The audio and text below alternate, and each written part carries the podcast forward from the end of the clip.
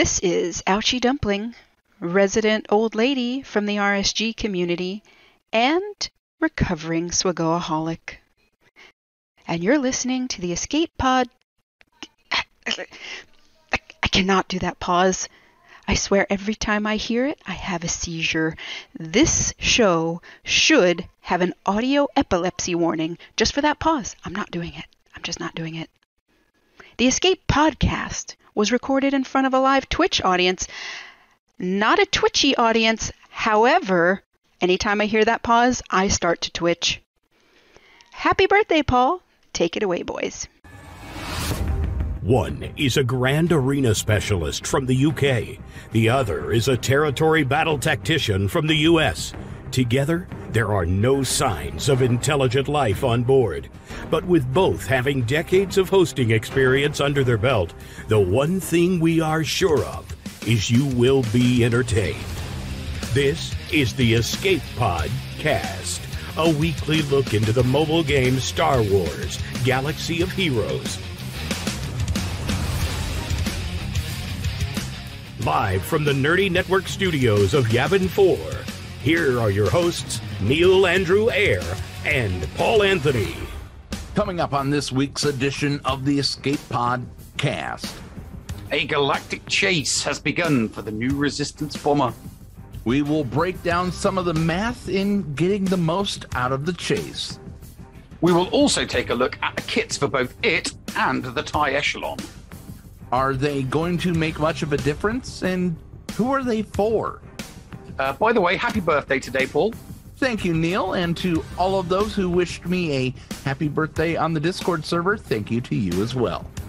Our special guest this week is Bonez88. He looks awfully familiar.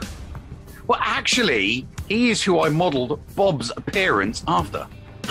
Yes, our new ship AI that helps us when we need to look something up. We will talk about his swagger journey and more about what he does on his channel.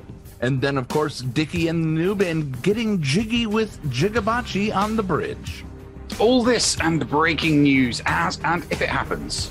Right here on the Escape Pod Cast. The Escape Pod Cast News. Hello there, ladies and gentlemen, and welcome to another episode of the Escape Pod Cast. I'm your host, the Nev, and as always, I'm joined by my hetero life partner, Paul Anthony. Paul, how are you today? I'm doing well. I got a lot of fun little gifts from some people, including my parents sent me a set of 8 Star Wars like plates. Yeah, you showed me them earlier. Those are very cutesy. Very cutesy. Very, very cutesy. And thank you very much, Dr. Feelgood, for gifting a sub to Renard the Fox. And also, Renard the Fox also gifted 100 bits. Any gifts, any bits, any subs, all go to Neil to see his daughters as soon as possible for this month. That is my... I'm going to give you a gift, Neil, for my birthday. Yeah, well, we've got my birthday next month as well, so. We do. And should be a fun time. Also, you didn't say hi to our AI that sits above me. Oh, I'm not going to get personal. He's artificial intelligence, okay? He's the ship's onboard computer. All right, he's artificial. You know, don't get emotionally attached to him. Okay, don't. And okay? To think I was excited for you to be here today. Where's that at? I would not advise getting emotionally attached to a computer. Okay, I still love you, unless you're called Steve Jobs, in which case, yeah, you know, you probably did. By the way, thank you, Ice House, for subscribing, and that means that we're in a hype train. Ooh, chew. Yeah, so thank you guys for making that happen.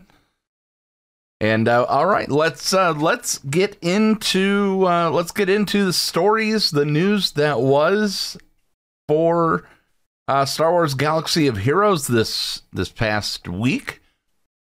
The thing I want to start out with is that we do have the calendar that came out today, just before we went live.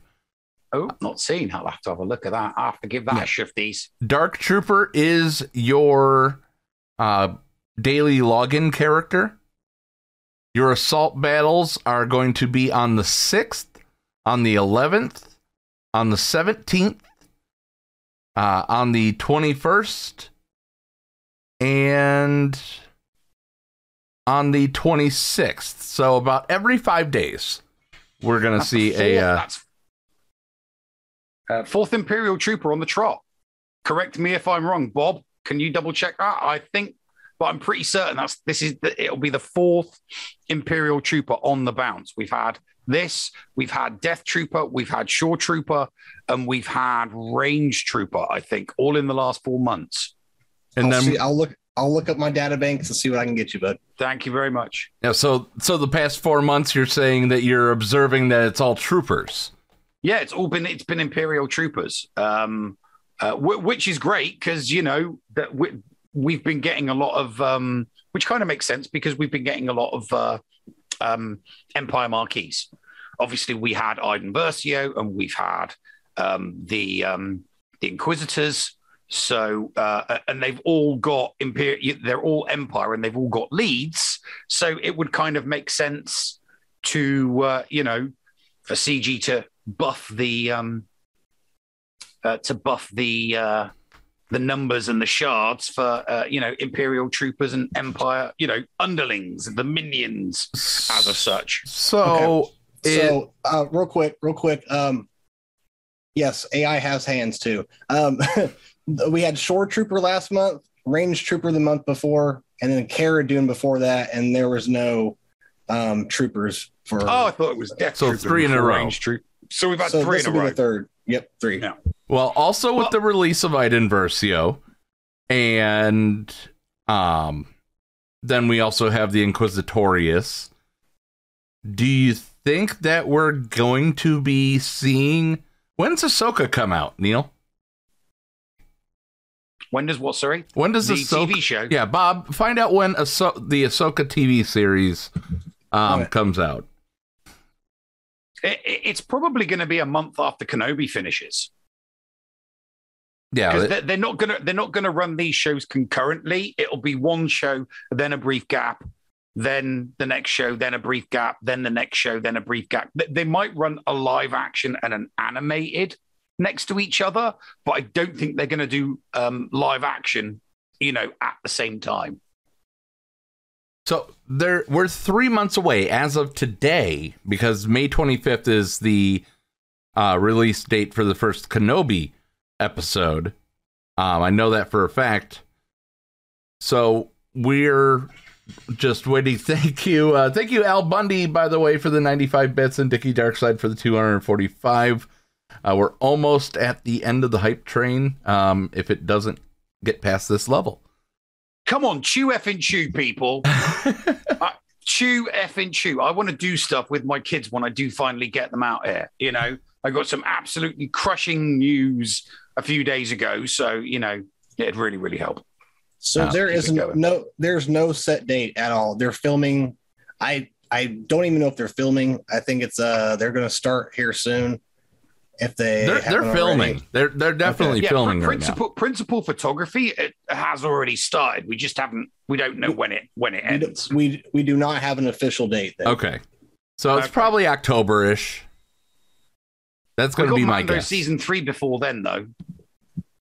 Just from previous analysts of Disney Plus shows, I would say December around then. That's they like to do a Star Wars show during December. They did the Mando a couple years ago. Book of Boba started. Yeah. Book of Boba started December. All right. Sometime in 2023 is Al Bundy's guess. But nonetheless, I think that it's going to lead up to Grand Admiral Thrawn with a new style of Thrawn as a galactic legend. That's just my guess. So... What do you think, Neil? Thrawn as a galactic legend, I think that is inevitable. I just don't know when we'll get it. We're not going to get... We'll get it after or around about the time that Thrawn does his Thanos-style cameo, because Thrawn, as far as I'm concerned, with in the the Star Wars universe, all of the TV shows, Thrawn is the Thanos. So we might get a glimpse of him at the end of a season, or a few mentions of his name during a show. But ultimately, we're not going to get full Grand Admiral Thrawn until whatever season of Ahsoka is in, like 7 or 8 years from now. It's a long way off. They're going to follow the MCU model, but with TV shows, not movies. So as opposed to all of the movies building up to to the big bad, it'll be TV shows doing the exact same thing. Mary J says CG said all GLs are Force users. If you read the books at the new canon, Neil, there is a minute possibility that Thrawn is Force sensitive at least. He may not know how to use it, but there is a possibility that Thrawn is a little bit Force sensitive. I'm not going to spoil anything else. It's all right. You wouldn't be spoiling it. I don't know if I'll ever get around to reading them. Well, I don't want to spoil. I just finished Lesser Evil today, and it was amazing. It was a thrill ride. The last half of the book was intense. The first half of the book set up the roller coaster ride. You're sitting there in the first half of the book, and you're in line for the roller coaster, and you're getting excited as you're getting towards the front of the line to get on the roller coaster, and then it just goes nuts. So, but anyway, I don't know if they'll stick to that. Bodhi says that Thrawn isn't a galactic legend.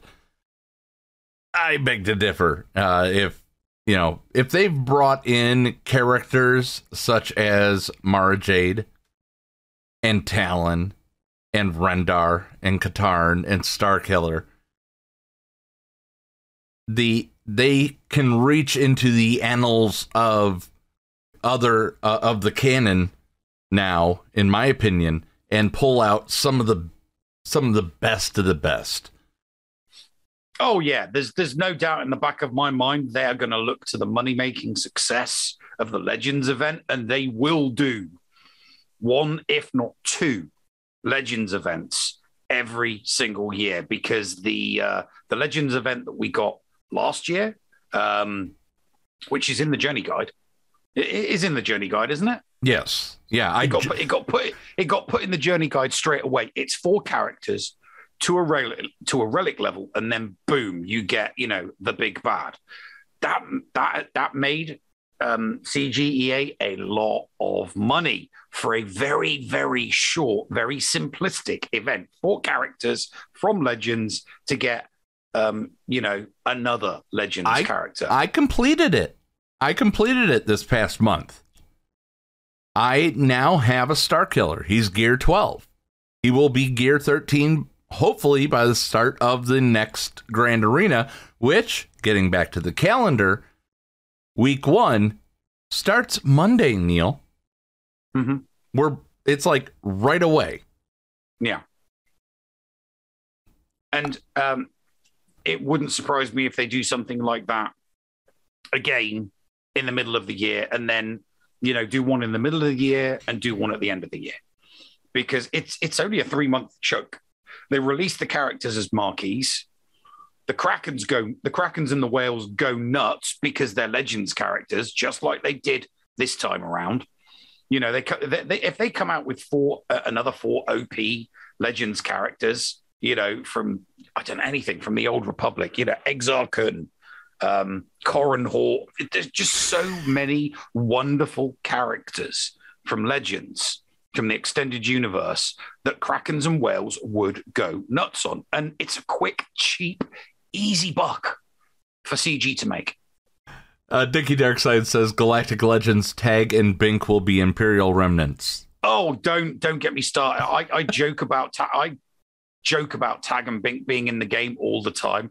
I started a Twitter rumor. And an Instagram rumor not so long ago that that Bill, who did Scrubs, that Donald Faison, Donald Faison and Zach Braff had been penned to play Tag and Bink, and that the guy that did Scrubs was writing the script for it, and that those two were going to start that. Zach Braff and Donald, because they are comedy gold. When you put those two together, they were absolutely hilarious. They're funny as hell together.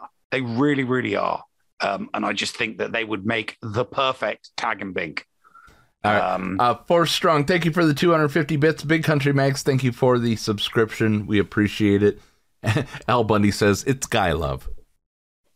Yeah, exactly. It's guy, doing Eagles, and it's just, here's the thing. They really, really need, Star Wars needs to find the funny, because the only actor that they've been able to bring in, that, as far as I'm concerned, that has any credibility as good comedy relief is Bill Burr.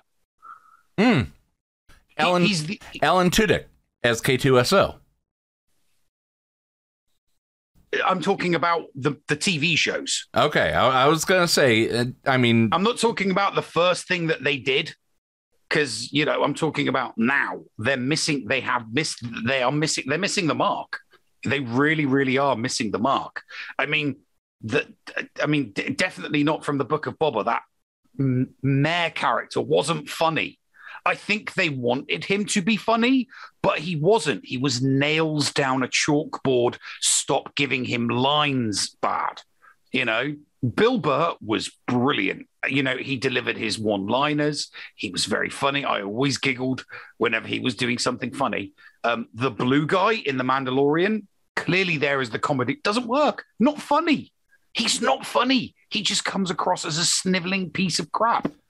So they really, really need to find the funny. And I just think Tag and Bink with Zach Braff and Donald Faison as Tag and Bink would be hilarious. Right, because do it as an animated series. It'd work. Because we talked about K2SO, and, K2SO is an AI.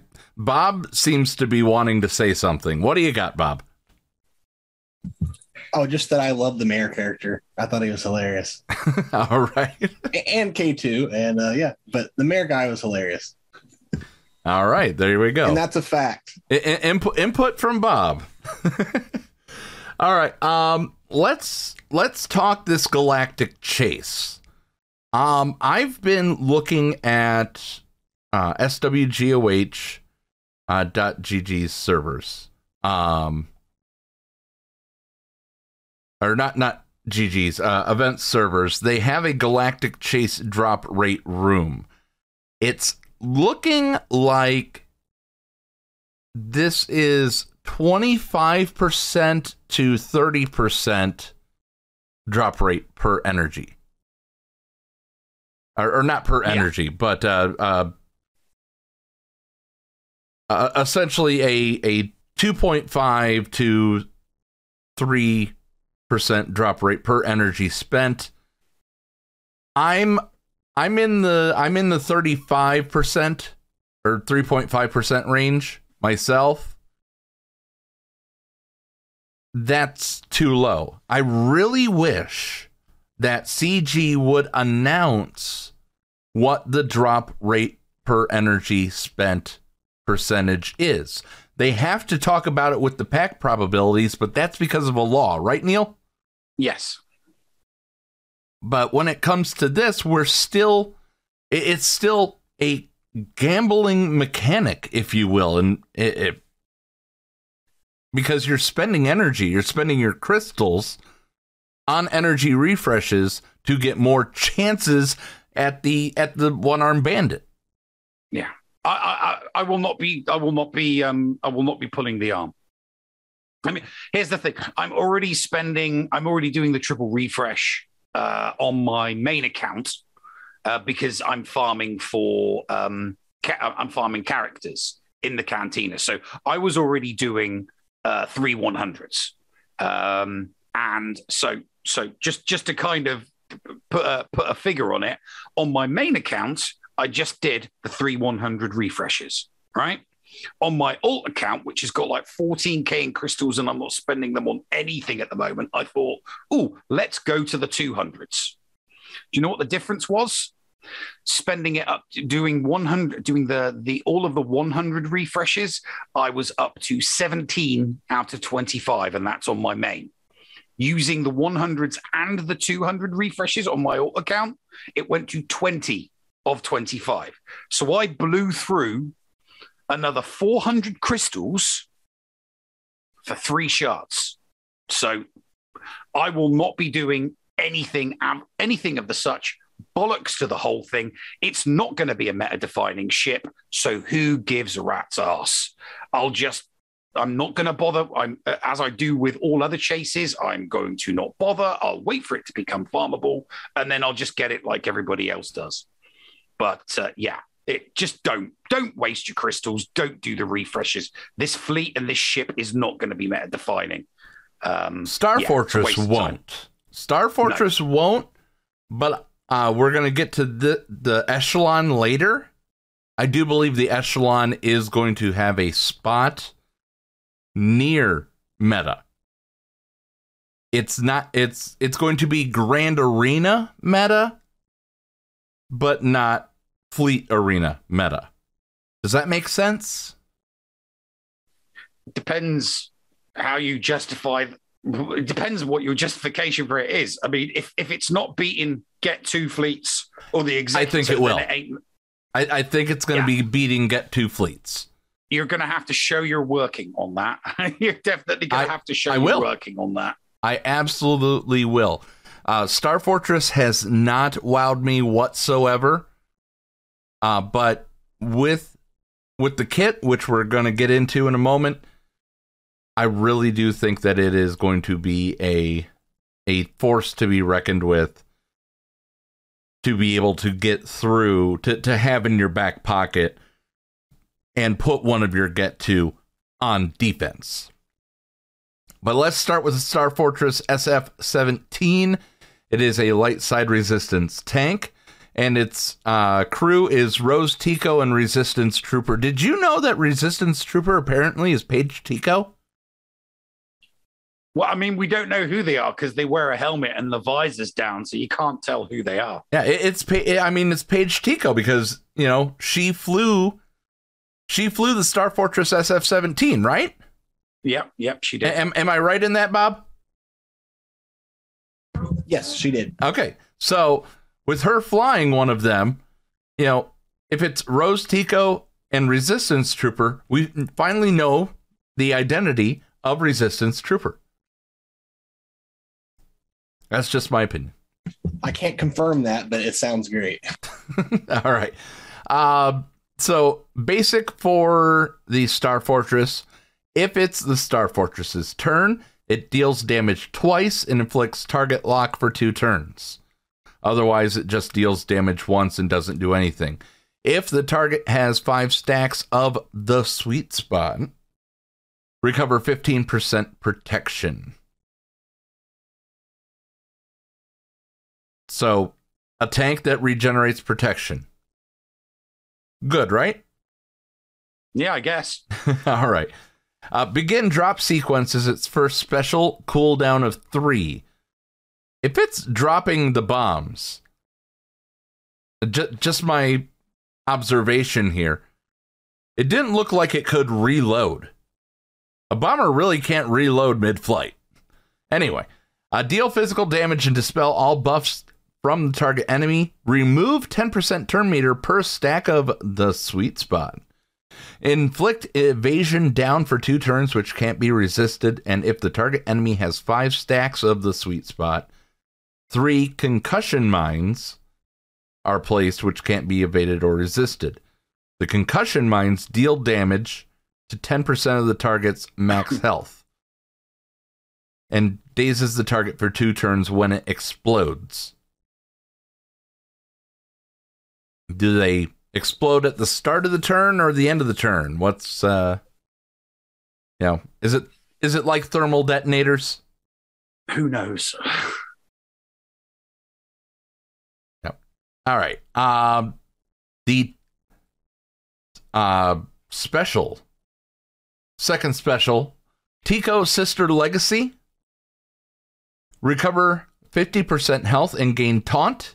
Call other resistance allies to assist, dealing 50% less damage. If the enemy has 5 stacks of sweet spot, resistance allies assist with no damage penalty.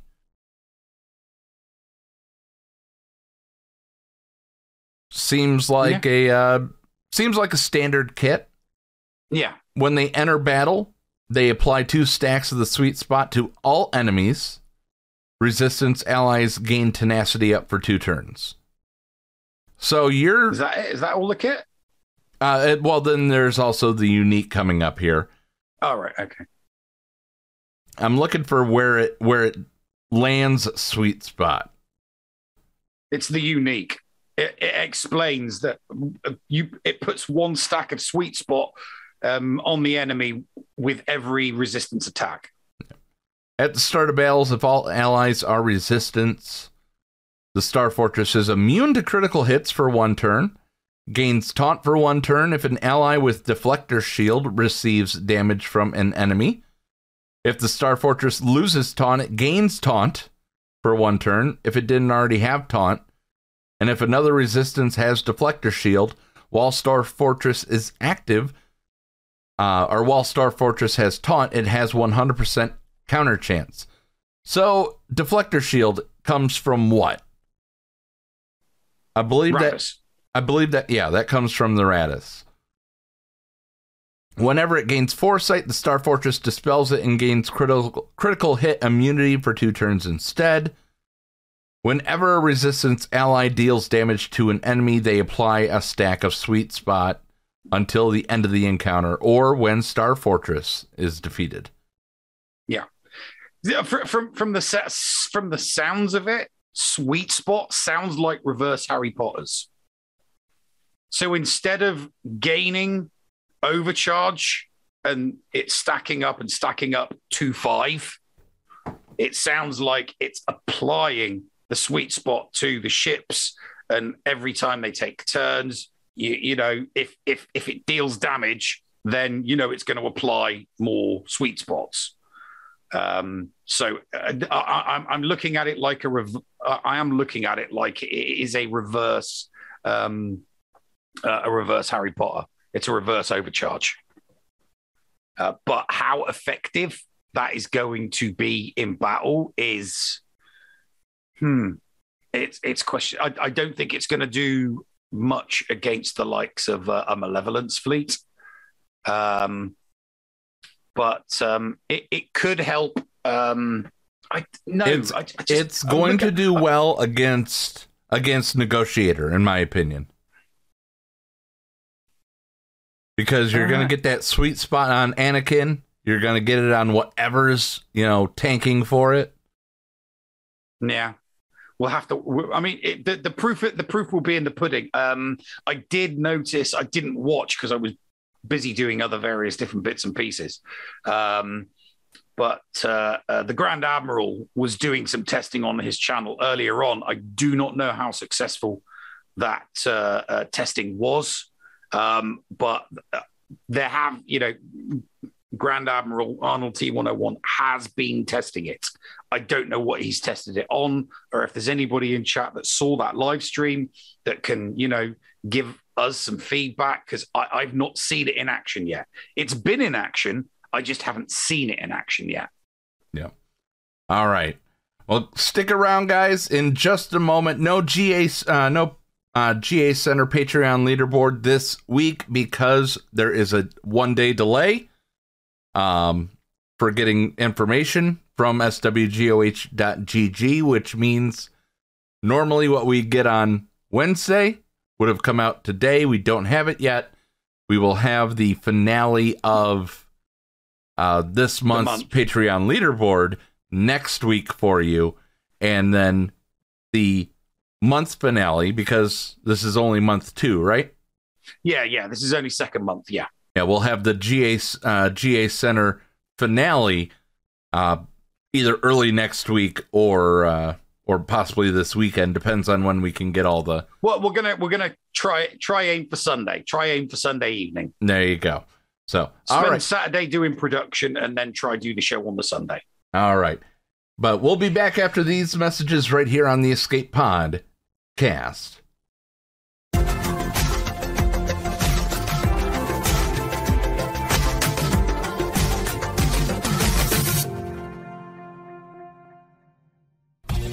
HotBot in Hot Utils is one of the most comprehensive tools for Star Wars Galaxy of Heroes.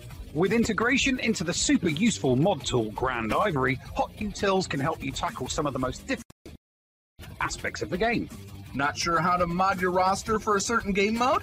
Use one of the many filters that automatically assigns the right mods to the right character in accordance with your guild needs.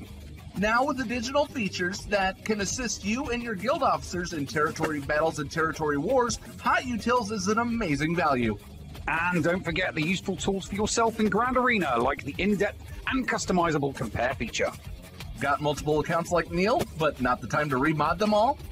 With this one-stop utility, you can switch between your alts and never miss a mod upgrade or a mod switch before locking into GAC or territory wars. Starting at just $5 a month, you don't want to miss out on these great tools. Hot Utils is the new official remodding service for the Escape Pod Cast. Visit hotutils.com to learn more. That's HOTUTILS.com. And go ahead and spice up your Galaxy of Heroes experience. Followers, be sure to support the shows brought to you on the Escape Podcast Twitch and YouTube channel by becoming a Patreon. For as little as $2 a month, you can support us and get a little extra for yourself. With tiered rewards, including access to Shitty Bills Arena tracking bot, after-show access, inclusion in the GA Center leaderboards, behind-the-scenes access, and much more. There is something for everyone on our Discord server. Head on over to Patreon, that is patreon.com/theescapepod and sign up today. Thank you for supporting and listening to the Escape Podcast. We want you. Join the GAC chain gang today. This is the commander of the 506 Procrastination Battalion and the leader of the GAC chain gang. I am sending out a call to action for any SWGO content creators on Twitch who would be willing to broadcast their GAC attack rounds alongside some of our best, including Mr. Jigabachi, Dr. Zeppers, Rico 1982, and the Bounty Honeys. What is the chain gang, you ask? We are an amazing group of content creators who are dedicated on streaming the Grand Arena Championship attack rounds on Twitch. The idea is to provide continuous content back-to-back from one streamer to the next and allow the viewers to enjoy more SWGO content as well as enjoy the variety of streamers that are currently present in the group. If you are interested in joining the chain gang, please reach out to myself on Discord at AndyBees #7465, or you can send us a message on our Twitter page at ChainGAC. Join us today. We have your back. You're listening to the Escape Pod Cast. And welcome back to the show, ladies and gentlemen. It's time for us to talk more Star Wars Galaxy of Heroes. What's up, Paul? What's next? So the TIE Echelon, the one that I think is really truly you're going to give us your workings. Yeah, my workings on this one. So Darkside First Order tank, easy enough. It's basic: initiate the hunt, deal physical damage to target enemy if the enemy is hunted, which comes from the Finalizer. Inflict target lock for 2 turns, which can't be resisted. Of course, and if they have target lock, call all other First Order allies with advantage to assist, and they gain advantage for 1 turn. Oh, that's nice. That's a ship. That is a ship. And that's the basic. special for this one. The first special is The Galaxy's Edge, which is a reference to where this comes from. The Star Wars Galaxy's Edge theme park. The TIE Echelon was made for the park. The TIE Echelon gains 30% protection up for 2 turns, and all other First Order allies gain half that amount. Call all other First Order allies to assist, once again, that already hard-hitting TIE Silencer is punching people in the face. Yeah. First Order allies dealing 50% less damage and then gain stealth for 2 turns. It stealths all the other ships. Oh god, this sounds like what this ship sounds 1,000,000 times better than the Resistance tank. Yeah. When you call it as a reinforcement, it gains 30% protection up for 2 turns. All other First Order allies gain stealth. For the rest of the encounter, whenever an First Order ally's stealth expires, the Echelon gains taunt. Yeah, that's not. You got no reaction because there's nothing to write home about on that. Well, no, stealth expiring on a fast ship, you can immediately get that Echelon to taunt again. Yeah. But no, that's what the reason why I don't see anything home to write about. You kind of expect your tank to be taunted. It's like Hound's Tooth, you know. Hound's Tooth, the taunt comes back and it stays, and that's just what we've come to expect from a tank. So you know, tank taunt coming back. If certain conditions are met from the complementing fleet. That just makes sense. That's just, I think that should be standard for all tanks, for all fleets. Okay, here comes the kicker. And this is where it gains nest popularity, in my opinion. It's unique. At the start of each First Order ally's turn, TIE Echelon gains 2% defense, max health, and max protection. Stacking. Oh, nice. For each stealth First Order ally. When a First Order ally lands a critical hit, TIE Echelon recovers 20% health and protection. If the TIE Echelon is the only ally ship that is not stealthed, and there is at least one other ally stealthed, at least, doesn't have to be everybody, it can't be critically hit. Okay. Right. So yeah, this is a good ship. This is going to make First Order fleet really, really good against the two fleets I'm thinking of. It's the one that you mentioned. So and I now understand why you said, was it Negotiator fleet? You said, yeah, definitely a Negotiator fleet. Note this. I mean, I already chew through Home One. You know, I already chew through a Rebel Home One fleet. This ship is just going to make it so much easier to chew through the Rebel because you're going to be able to mark Millennium Falcon. Yeah, you hunt and then you blow mark it away. Oh god, yeah. But Neil, remember. At the TIE Echelon, where is it?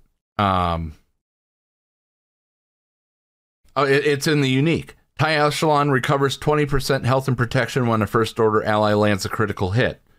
You're doling out advantage every single time that you're using the Kylo Ren's command shuttle. Yeah, and you're stunning people a lot with his Kylo Ren ship. His basic stuns on a basic. I'm usually using the uniques, though. Yeah. I'm usually using the uniques. Thanks, Bob. But it are not uniques, but they're specials. This is why I think that First Order it's not going to be a fleet arena meta. It will be a grand arena meta. It's going to be your go-to go-to for anything that is thrown at it, minus the Executor. Oh no, this is, I mean, I'm one of those people that puts, I'm one of those people that does, that did do Executor and the Galactic Republic. Screw that. If my opponent's got this, I'm just going to put Empire on. There's no point in wasting. I may as well keep my Negotiator for, for offensive purposes. I'm going to switch to an Empire fleet. There's no way I'm going to put Negotiator down, knowing that if they've got a first order fleet with Echelon in it, it's just going to chew through Anakin. And we all know that if Anakin's not there, the Negotiator fleet just crumbles under its own weight. I mean, yeah, sure, and Ahsoka Tano can come in and do a little bit of damage, but there is no rescuing, there is no recovering.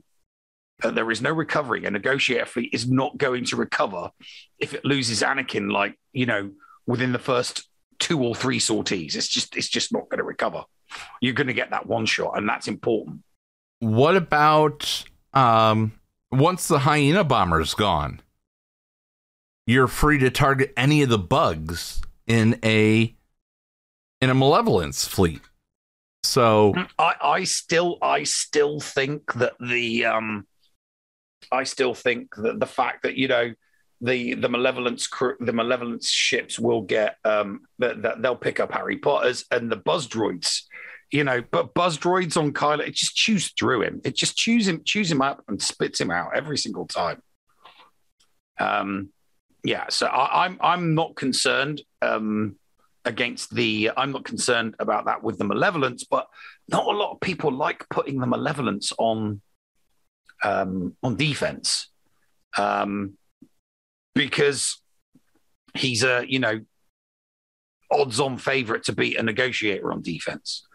But, and it's an, I suppose it's an important but, if you're not putting your Negotiator on defense with your Executor because of the reasons now stipulated in the kit for Echelon, why not throw your Malevolence down on defense? It'll change the way people do defense. If the Malevolence holds for longer than the because you've got to remember that the hyena bomber is a lot chunkier than Anakin.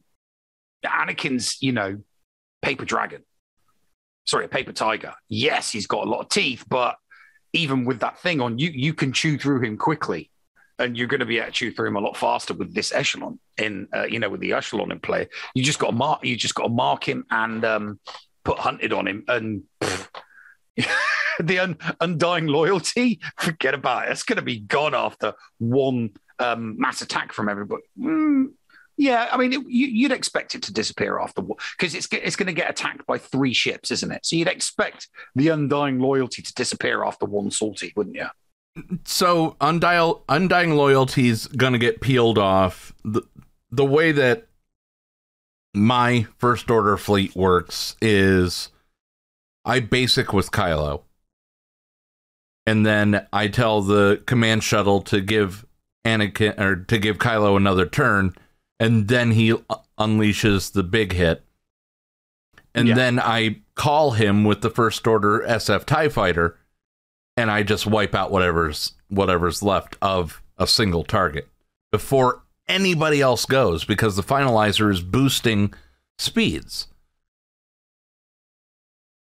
On top of this, if I'm calling as my reinforcement the TIE Echelon, for the rest of the encounter, whenever anybody's stealth expires, the Echelon is taunting. When it's attacking, it's, and its very first move is going to be the Galaxy's Edge, where it's going to stealth everybody. Yeah. And call everybody to attack. Mm-hmm. Oh, you know who else would be good to put on that fleet now? Just that mechanic alone. Who is not going to put Maul in that fleet? I am so putting Maul in that. Well, okay. When he comes in as a reinforcement, you would put him on the whenever another First Order ally. Oh, wait a minute, he will stealth everybody else. I thought, wait a minute, exactly. Check that, Bob. Check if Maul stealths non Empire and non Sith. Yeah, he does. When you bring him in as a reinforcement, I'm sure he does, but. I thought there was a caveat of what he needs to. We'll let Bob do his job. Bob can check the kit for Maul, but if that is the case, you would put Maul on the team and bring him in as a reinforcement just to stealth people, knowing that when that stealth wears off, it's just fueling the TIE Echelon. Kata says that you don't even have to call it as a reinforcement to take advantage of that, since Finalizer apparently activates everyone's reinforcement bonuses at the start. Oh, there you go. There you go.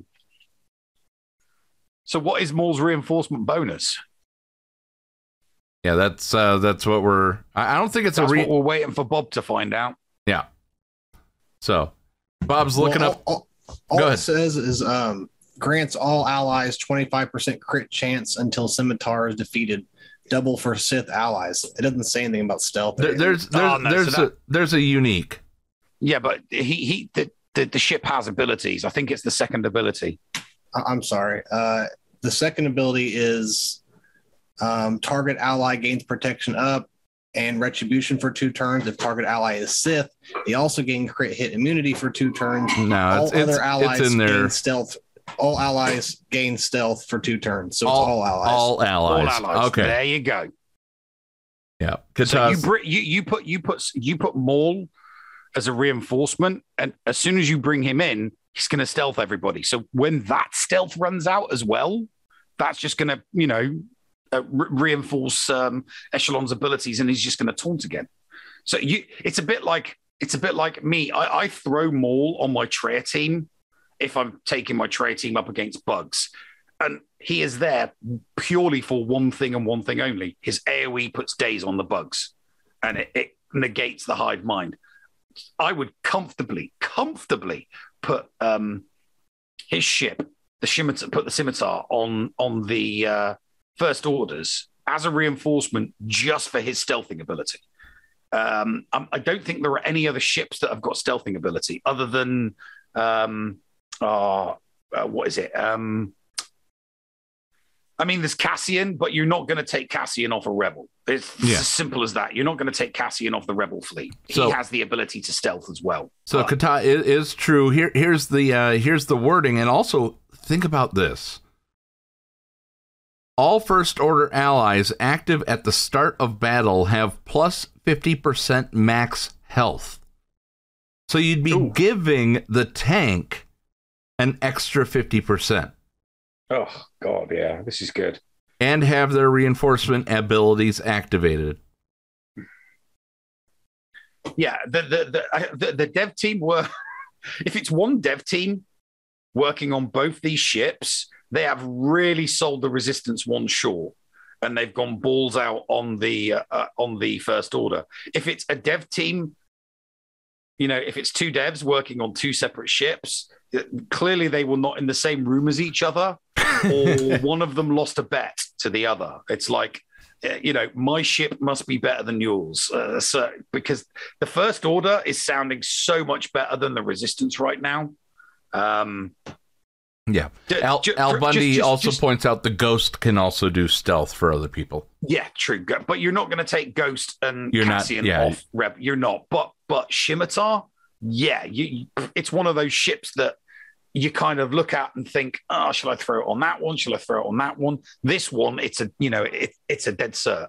But just from talking through these 2 ships and what it's going to do to the fleet, to the Resistance fleet and to the First Order fleet, I'm definitely not bothering with the chase at all for...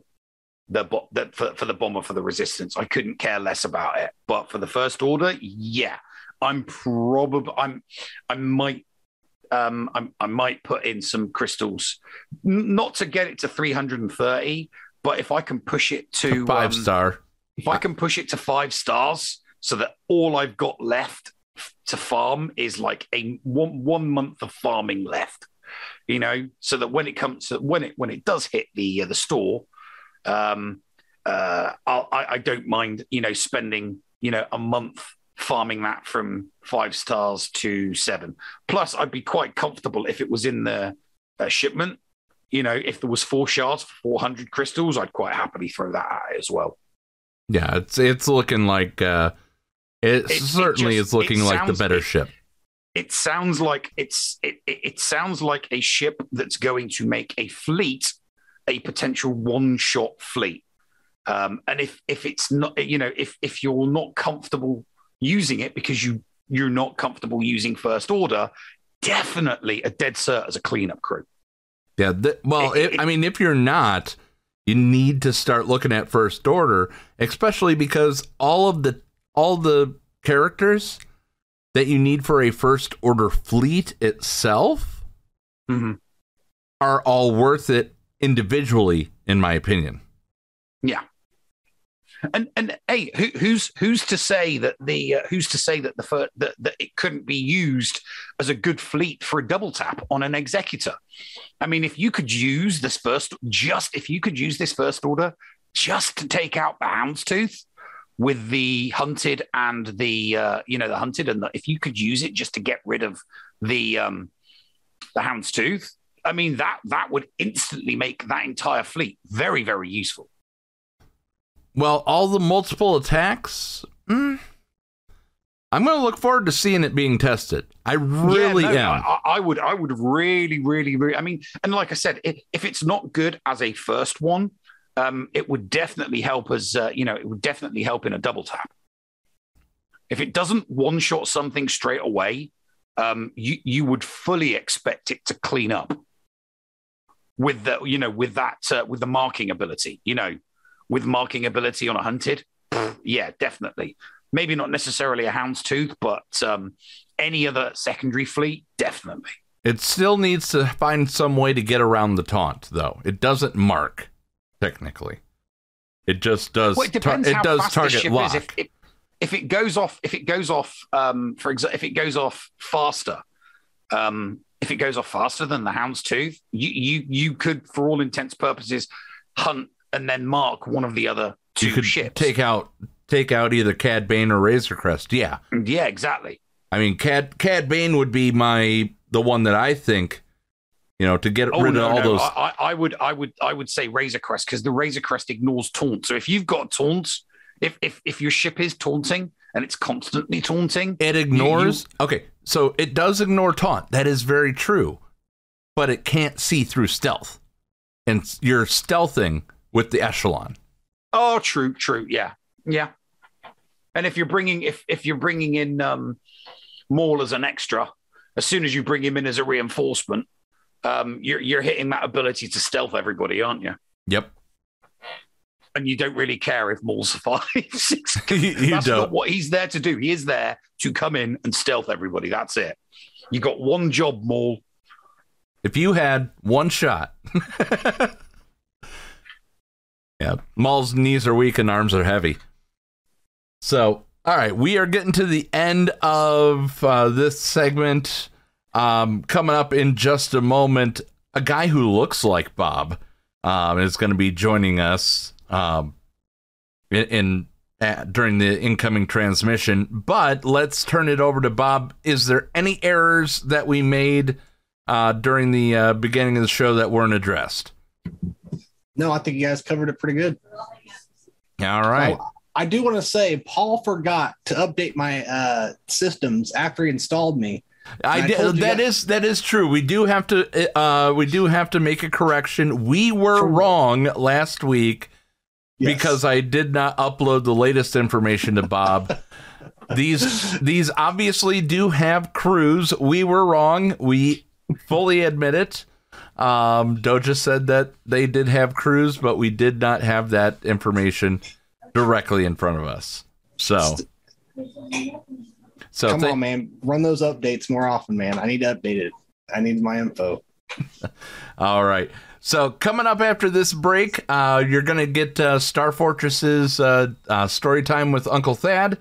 And then we will be talking to the Hero Collector Kid himself, Bonez88, right after these messages right here on the Escape Pod Cast. HotBot in Hot Utils is one of the most comprehensive tools for Star Wars Galaxy of Heroes.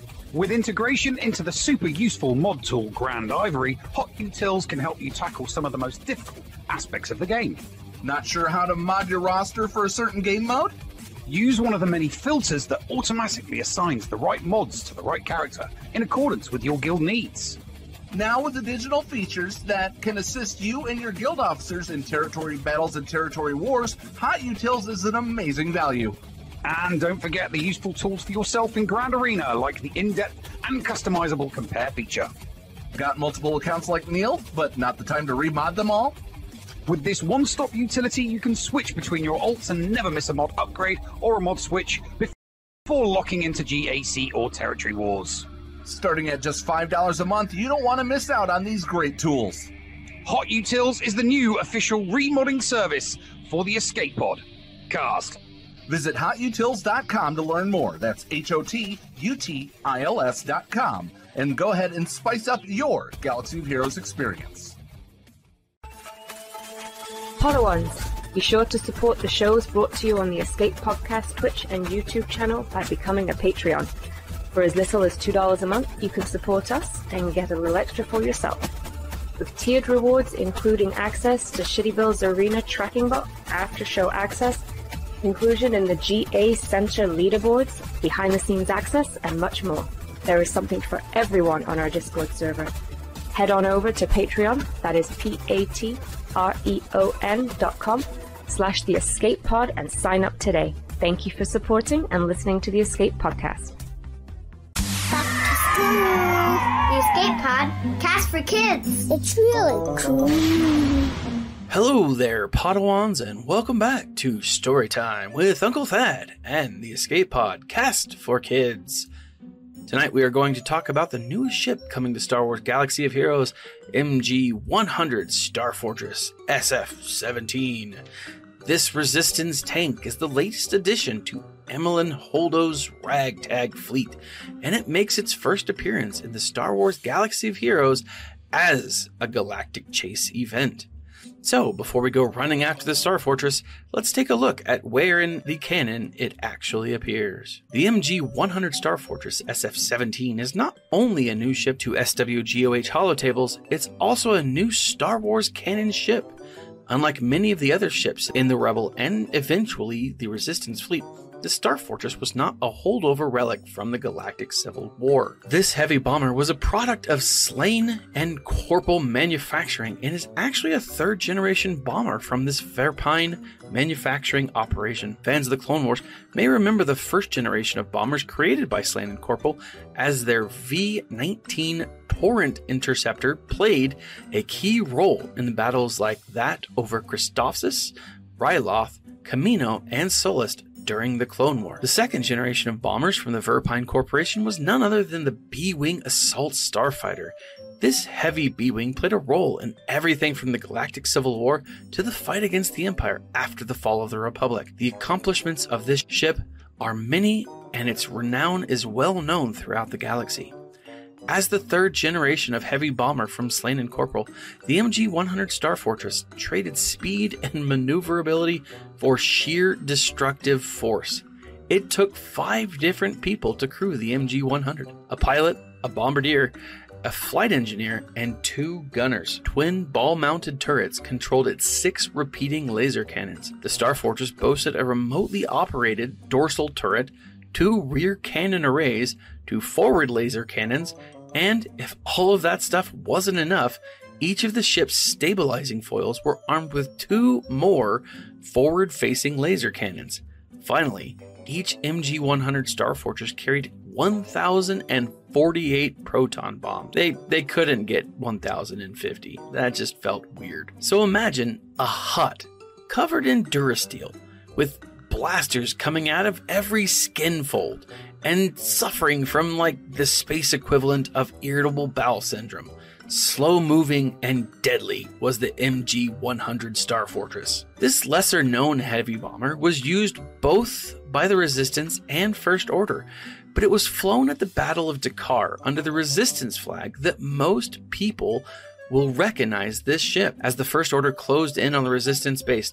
After the destruction of the Star Killer superweapon, a squadron of these heavy bombers were called in to defend the fleeing Resistance troops against the dreadnought Fulminatrix. The nature of these slow-moving bombers made them obvious targets for the First Order, but the ship's Deflector Shield's generator made destroying them a difficult task for the First Order, but one that was needed to be accomplished before anything else could happen because of their destructive payload. These bombers absorbed a great deal of damage and allowed the Resistance fleet to eventually win the day. And with that, let's take a look at how the MG-100 Star Fortress SF-17's kit plays out in Star Wars Galaxy of Heroes. Beginning with its categories and crew, unlike this bomber and cannon, the light side Resistance tank is crewed by only two people, Rose Tico and the Resistance Trooper. And while some people feel disappointed that Rose is taking the helm of the ship instead of Capital Games introducing her sister Paige, remember that Rose too was a key member of one of these ships' flight crews. And it's also one less person players need to farm to make this ship useful, which is kind of nice. The Star Fortress's basic ability highlights its big ball turrets and the cannons attached. What I love about this ability, less about its power and more about the wiggle the ship makes when firing. Go ahead, go back and look at the GIF in the forum page. That ship is wiggling. Hashtag wiggle, wiggle, wiggle. The ship's first special ability highlights the power of its proton payload and just how effective these ships were. The ship's second special ability is a neat one, and I can't really call it anything else. Cobalt Squad, the squadron of Star Fortress bombers present at the Battle of Dakar, were all destroyed, but it was their sacrifice that gave the Resistance a rallying cry to call in other ships to battle. The ship's hardware and unique abilities highlight the defensive capability and offensive power. When the Star Fortress is on the battlefield, or battle space, or above the battlefield, all eyes are on her, and who could blame it with its basic wiggle? Everyone wants to take it down, but it is immune to critical hits for a time and has a 100% counter chance, which is pretty dope. Well, that's it for me this week. Be sure to tune in next week for more story time with Uncle Thad on the Escape Podcast for Kids. Hello, friends. This is Thaddeus from Going Nerdy, and I approve this message and am compensated for signups for this service. The world's largest audiobook library is at your fingertips, and the Escape Pod Castaways want you to try it for free. Head on over to escapepodcastaways.com and click the Going Nerdy offer button to claim a free audiobook and 2 Audible originals. Cancel anytime, and it's absolutely free to sign up. Check out Audible and support the Escape Pod Castaways, all for free. See Audible website for details. Restrictions may apply. Hey there, listeners. Merchandise specialist Critty K here. Do you enjoy the Escape Pod and want to support the channel and get something a little extra for yourself as well? Head on over to tpublic.com/user/theescapepodcast and grab a Team Neil, Team Paul, Critty Play, or many other fun Padawan designs on your choice of shirt, cup, sticker, mask, or even a magnet. And be sure to check out the Mrs. Anthony Shirts channel on the Escape Podcast Discord and get the latest info on the other designs I make as well. Sometimes there's even a sale going on, so it is smart to stop on by. Thank you for supporting the Escape Podcast. Attention, we are receiving an incoming transmission.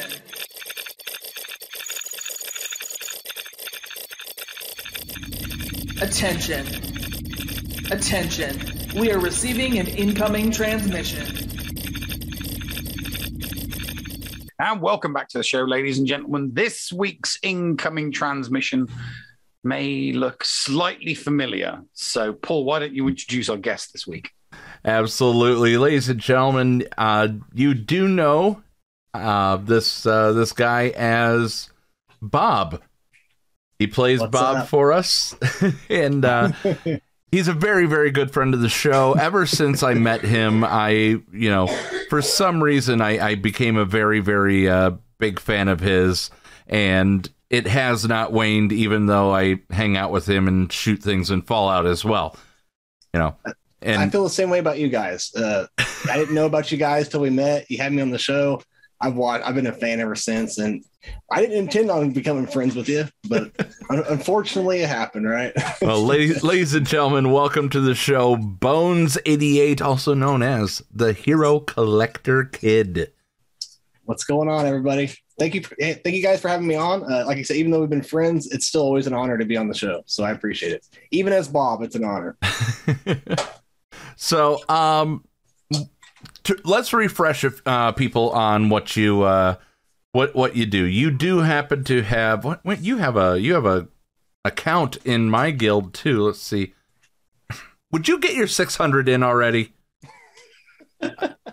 Yeah, if you guys don't know, I have two accounts. One with Paul's guild and one in my old days. And Paul, what did you say you were, Paul? You're my I'm your Ticketaholics Anonymous sponsor. Yes, I have to remind you to stay on the mend every single day. But he's getting me through it. We're getting better, I think. Let's talk about these accounts. What's the big one? What's the small one? And are you a free to play player? Or does Neil get to give you the stink eye? Okay, so my main account is actually less than my alt account. If that makes sense to anyone, it probably doesn't. But my main account, my OG account, is 6.1 million. I have two GLs. As far as that account, I'm not going to work on any GLs for a while. I'm actually going to take a GL's worth of time, so 6 to 8 months, and focus on all my B teams, because my defense has Ewoks and leftover scoundrels that I would like to use. So that's what I'm going to do on that account for the next few months. And also with the new Grand Arena rules, it almost feels like it's more lax to where you can do something like that, whereas before, you want to be the most efficient. You didn't want to put mods on certain characters that you weren't using because of the roster bloat. So I really like that, actually. And so that's what I'm doing on my main account. On the alt, I am at 6.9 million. So right around the same. That one has three GLs. Not as my main has more depth roster overall. My alt has more, is more top heavy. So sometimes that comes into play where I wish I kind of had more, but still it's great. And having fun with it, but I am all free to play since day one for 6 years. Not as an efficient free to play player that's been around for 6 years. I should probably be a little higher than that. But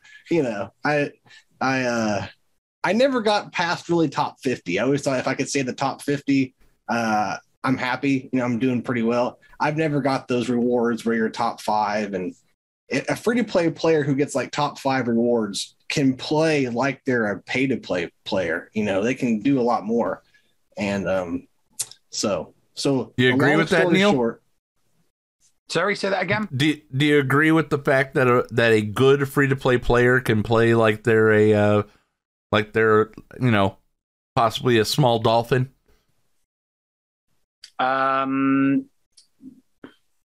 Maybe that used to be the case.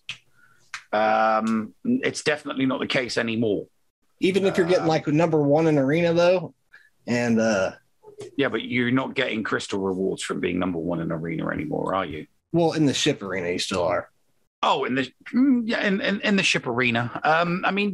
You can definitely do more, but since the squad arena and the ship arena. Despite the fact that you can still get crystals from the ship arena, they're no longer the metric as to determining whether or not you are similar to a dolphin, or it's, GAC is going to be that metric moving forward. But let's take it back before the GA change. Could you, if you were getting one in both arenas? If you were getting one in both and you were spending your rewards correctly, and by correctly, what I mean is doing the triple refresh on the mod, doing your mods properly, and always making sure that you had whatever the meta-defining squad was for both squad and ship arena, then yeah, it was 100%. It was 100% doable.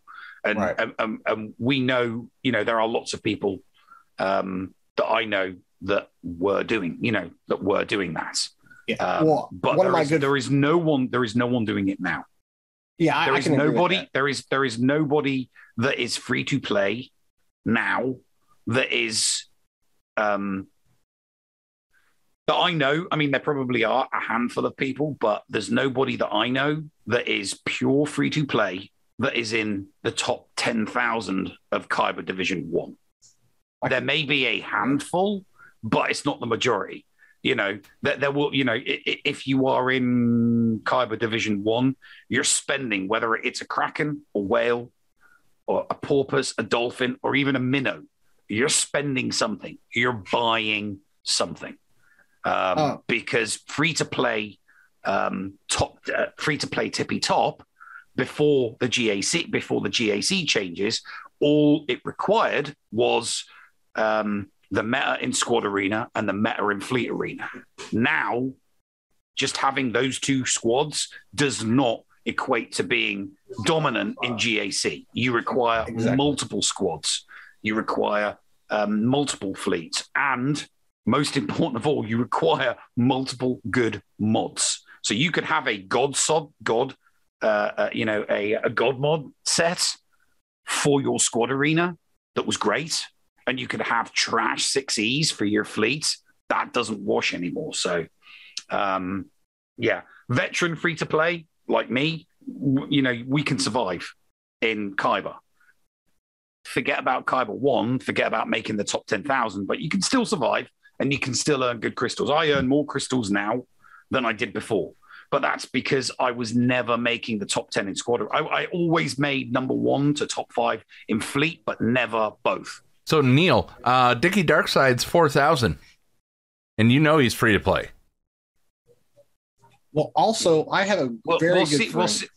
And like I said, there are exceptions to the rule. There will be a handful. Right. But it's literally a handful out of the 10,000 people that are in, you know, out of the top 10,000, you could probably count on one or two hands how many people are free to play in the top 10,000.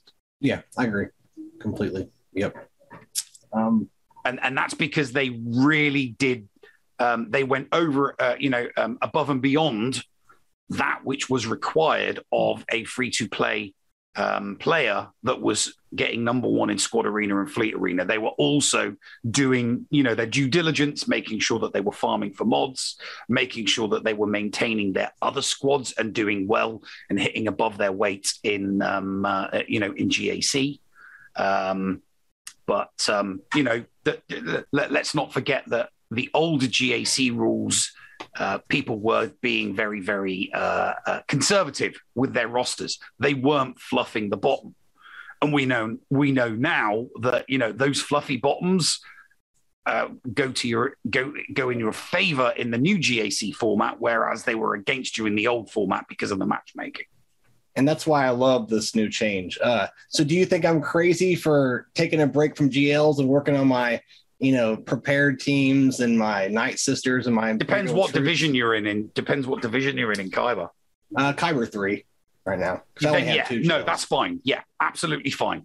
Okay. I mean, I'm my small alt is surviving comfortably. Don't ask me how, but it's surviving in Khyber 4 with no GLs and no Gaff and no Executor. Nice. So that account is hanging on by a thread in Khyber 4. But my main account in Khyber 3 has only got the one GL and the Executor.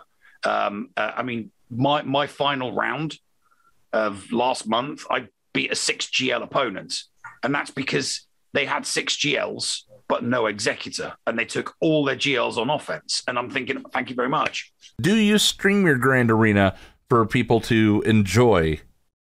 Yes. And for the chain gang too. So I'm part of the chain gang, and actually it's 1:00 every Grand Arena, no matter what the schedule is, whether they mess up or restart, whatever. I'm always on the end of the cycle.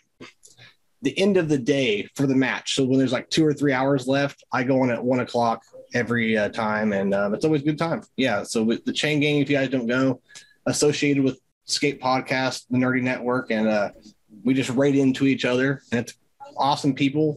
Since I've done it, I met a lot of cool creators that I would have never known about otherwise, and made a lot of friends just from that program too. So long story short, yes, 1 o'clock, whatever day the end of the match is. So about the same time Neil does. 10 till 12 slot. Yeah. Actually, Neil always goes on about 10 minutes before I do, and then I go up on there. I used to do the 10 till 12 slot for the chain gang. Okay, yeah. So yeah, that's always a great time. And once again, I want to say that too. Since I've met you guys, I've met so many people that I didn't even know make content for this game. I talk to them every day. I've, like the myth, the legend. I didn't know who he was, and then I saw him on here. He joined the chain gang. He came on and helped me do some mods the other day. So just little things like that. It's just been so cool getting to know everyone in your guys' little community. And it's not little either. It's huge, but it's been pretty cool being part of it. In our little corner of the world. Yeah. And I didn't even know about you guys until I met you one day. You came into my stream. So it's funny how things work out. Like you were having fun playing Galaxy of Heroes. So of course I'm going to drop in. And I do. I wish I should do more like territory battles and stuff. But, I have 3 kids, a family. Well, that means that you would actually have to do your territory battles to begin with in order to stream it. Damn, man, calling me out. Yeah. If it wasn't for Paul, I wouldn't get anything done in Galaxy of Heroes. He's my support system. So, but you did recently just become a content creator partner for another game. You've done a few games. List the ones that you've shelved. Okay, well, since I'm doing that, it's pretty much the evolution of my content creating, and it's all grown from there. But I started out with Dragon Champions. It was kind of a newer game. I'm sure a lot of you guys heard of it, because when it first came out, people were irritated with Galaxy of Heroes, and all the content creators are an old Cubs fan. They're like, come play this game, it's friendly, and it's just like Galaxy of Heroes. And they played it for a while, and I was actually in DD official. Bulldog was the one who started the charge, because that's when he got removed from Galaxy of Heroes for a little bit. Yeah, I mean, I remember they were all jumping on the bandwagon, and so I jumped over there. I never quit Galaxy of Heroes. I've wanted to a few times, but I feel bad leaving my guild behind. So that's what kept me. That's what's also interesting, is the community keeps me into this game more than anything. But so Dragon Champions, I become a content creator like almost right away, because it was a newer game. So I thought, if I'm going to do this, I'm going to, wet my beak or whatever you want to say with this game. And so that's how I kind of learned. And I played that for a year and a half, 2 years. And it, no offense to anyone who plays Dragon Champions, but it just went downhill. It was horrible. And so I was like, all right, I'm done. This other game that I've been playing in beta called Awaken Chaos Era came out, right? And so I quit. Right the day it came out, I quit, started playing that. And I've been playing that it's only been out for 4 months maybe. And yes, I've already... Once I started playing Awaken Chaos Era, my subscribers doubled. I went from 220 to like 550 or something. Nice. And so I went from getting 100 views a video to several thousand on a lot of them. And it was like that. And so explain Awaken Chaos Era to me like I'm 5. Okay. So I'll pretend that you're 5 and you play Galaxy of Heroes. It's a hero collector like Galaxy of Heroes. You got to collect your heroes. Some are good, some are bad. But it's different as if you've played Raid. Now, Raid is different because you get your characters from summoning crystals. So it's all RNG. You could be a pay-to-play player and spend thousands on summoning crystals and not get anything. You could also be free-to-play, be lucky, and get all kinds of stuff. So it's all RNG based on the characters you get. So whatever you pull, you kind of have to just use those characters to go a certain direction in the game. Kind of like a collectible card game. Yes. You can. And so, like the collectible card game, can you personally, can you go after one character? Say you like, scantily clad elf chick. Can you buy Scantily Clad Elf Chick directly? there's a couple characters you can do that. Otherwise, no. There's a couple beginner packs that give you some like mediocre characters. There's also a magic pass or a battle pass or the monthly thing that all games have that give you a character. Other than that, no. And you have to pay for those. If you're doing free to play, no, it's all RNG. You summon these crystals and you get what you get. Okay. If I'm free to play, can I still get scantily clad elf chick or only the people who pay? No, you can still get her, but you might go a year and a half without getting her and pull 1,000 shards and you may not get her until RNG just wants to give them to you, you know? But I kind of like that. I am the hero collector kid because I've played them all. Raid, I don't know. There's 6 or 7 of them I was playing at one time. Strike Force, Lego Legacy Heroes Unboxed. Strike Force. All of them I've been playing almost since day one. Strike Force I played since day one. I was sad to get rid of that one because I don't have time now. It's Galaxy of Heroes and Awaken now. But I was sad to leave Strike Force. I was good at it. I had a pretty good roster and it was getting even better. But I had to make a sacrifice for my channel. And I accumulated an alt account at the same time, so I just had to quit.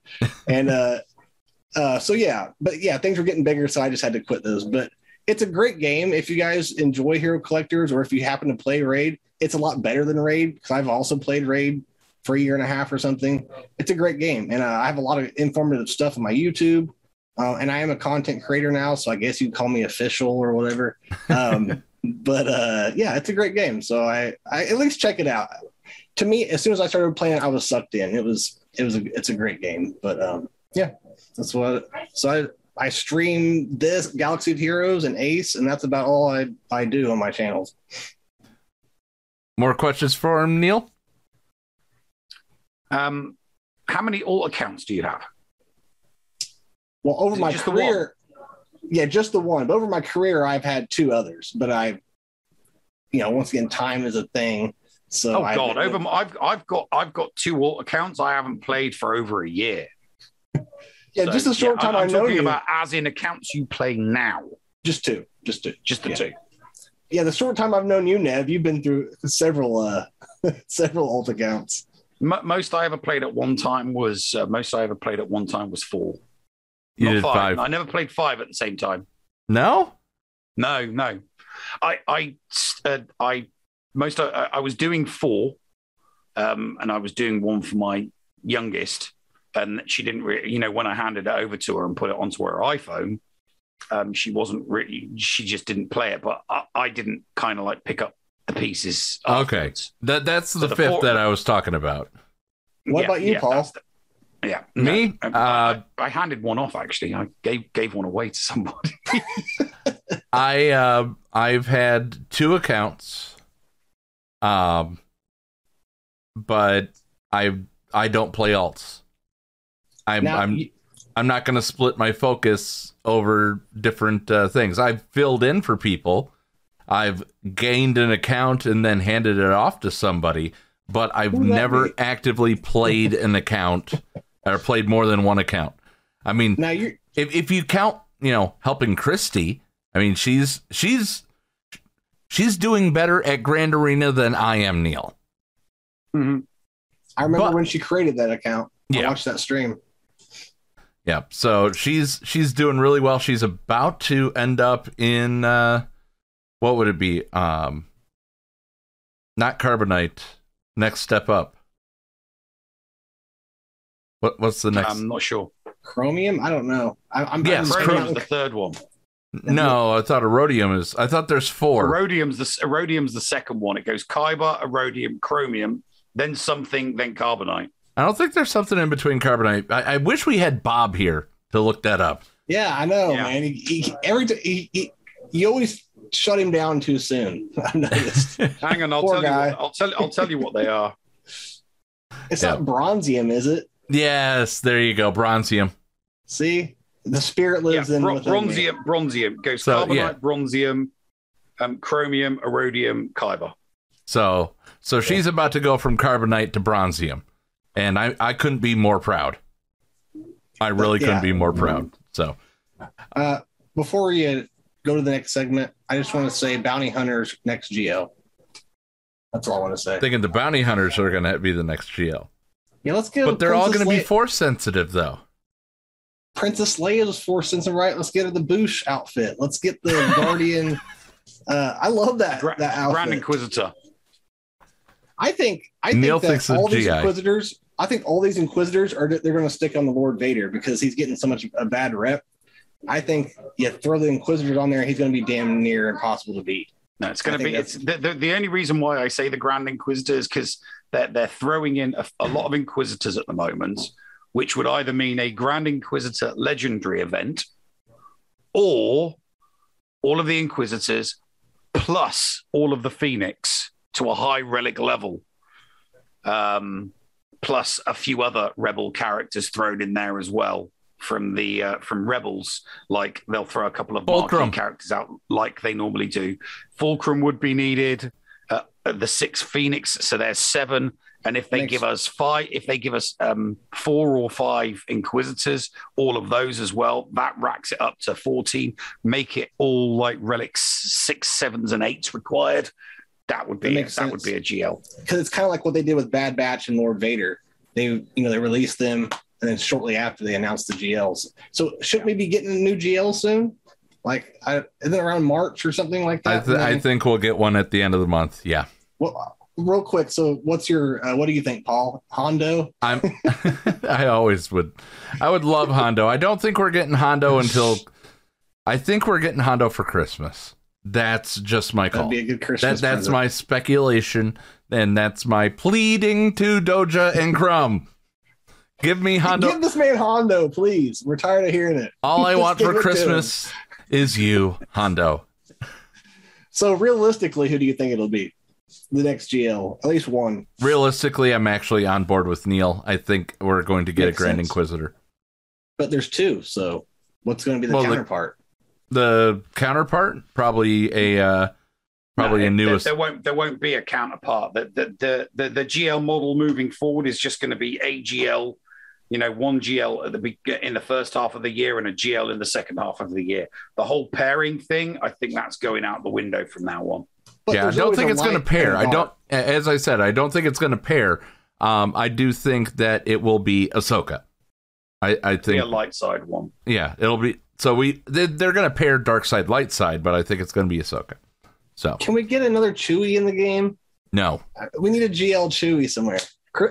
Dark Black Croissant. Give him the GL. No, he's not worthy. He's not worthy. All right. Everybody call him Black Croissant. All right. Please. Bones, how do people find you if they're too lazy to look at the show notes? Okay. I'm Bonez88 everywhere. Bonez88 on YouTube. With a Z. Twitch, with a Z. BONEZ88. And what is it? Twitch.tv/Bonez88. So yep. Come by. It's always fun. I more like to chat with you.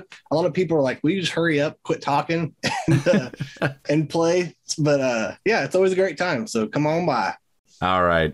Stick around. Coming up in this break, the latest episode of Dickie and the Noob. And then, unfortunately, Jigabachi has guests over. So we will not be getting jiggy with Jigabachi. So Bones, you want to fill in? Yeah, let's do it. All right, we'll be right back after these messages right here on the Escape Pod Cast.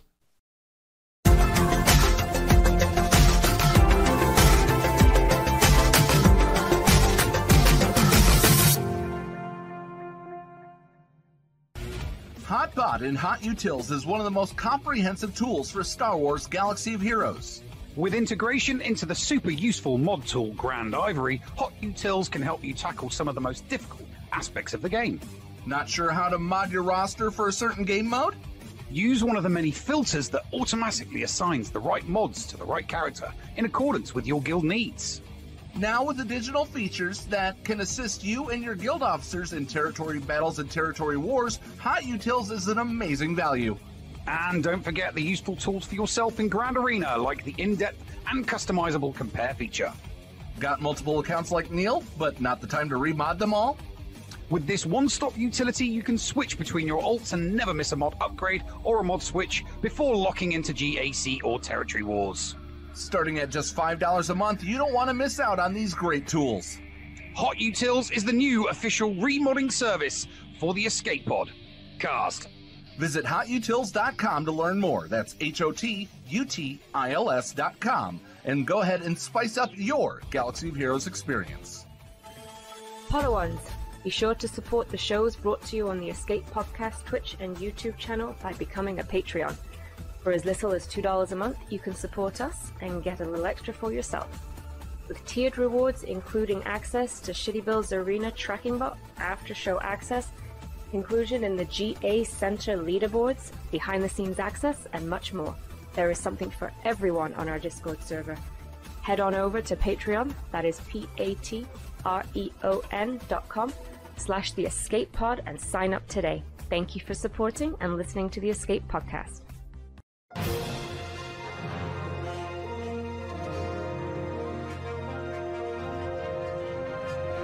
Dickie and the Noob, Episode 2, The Neon.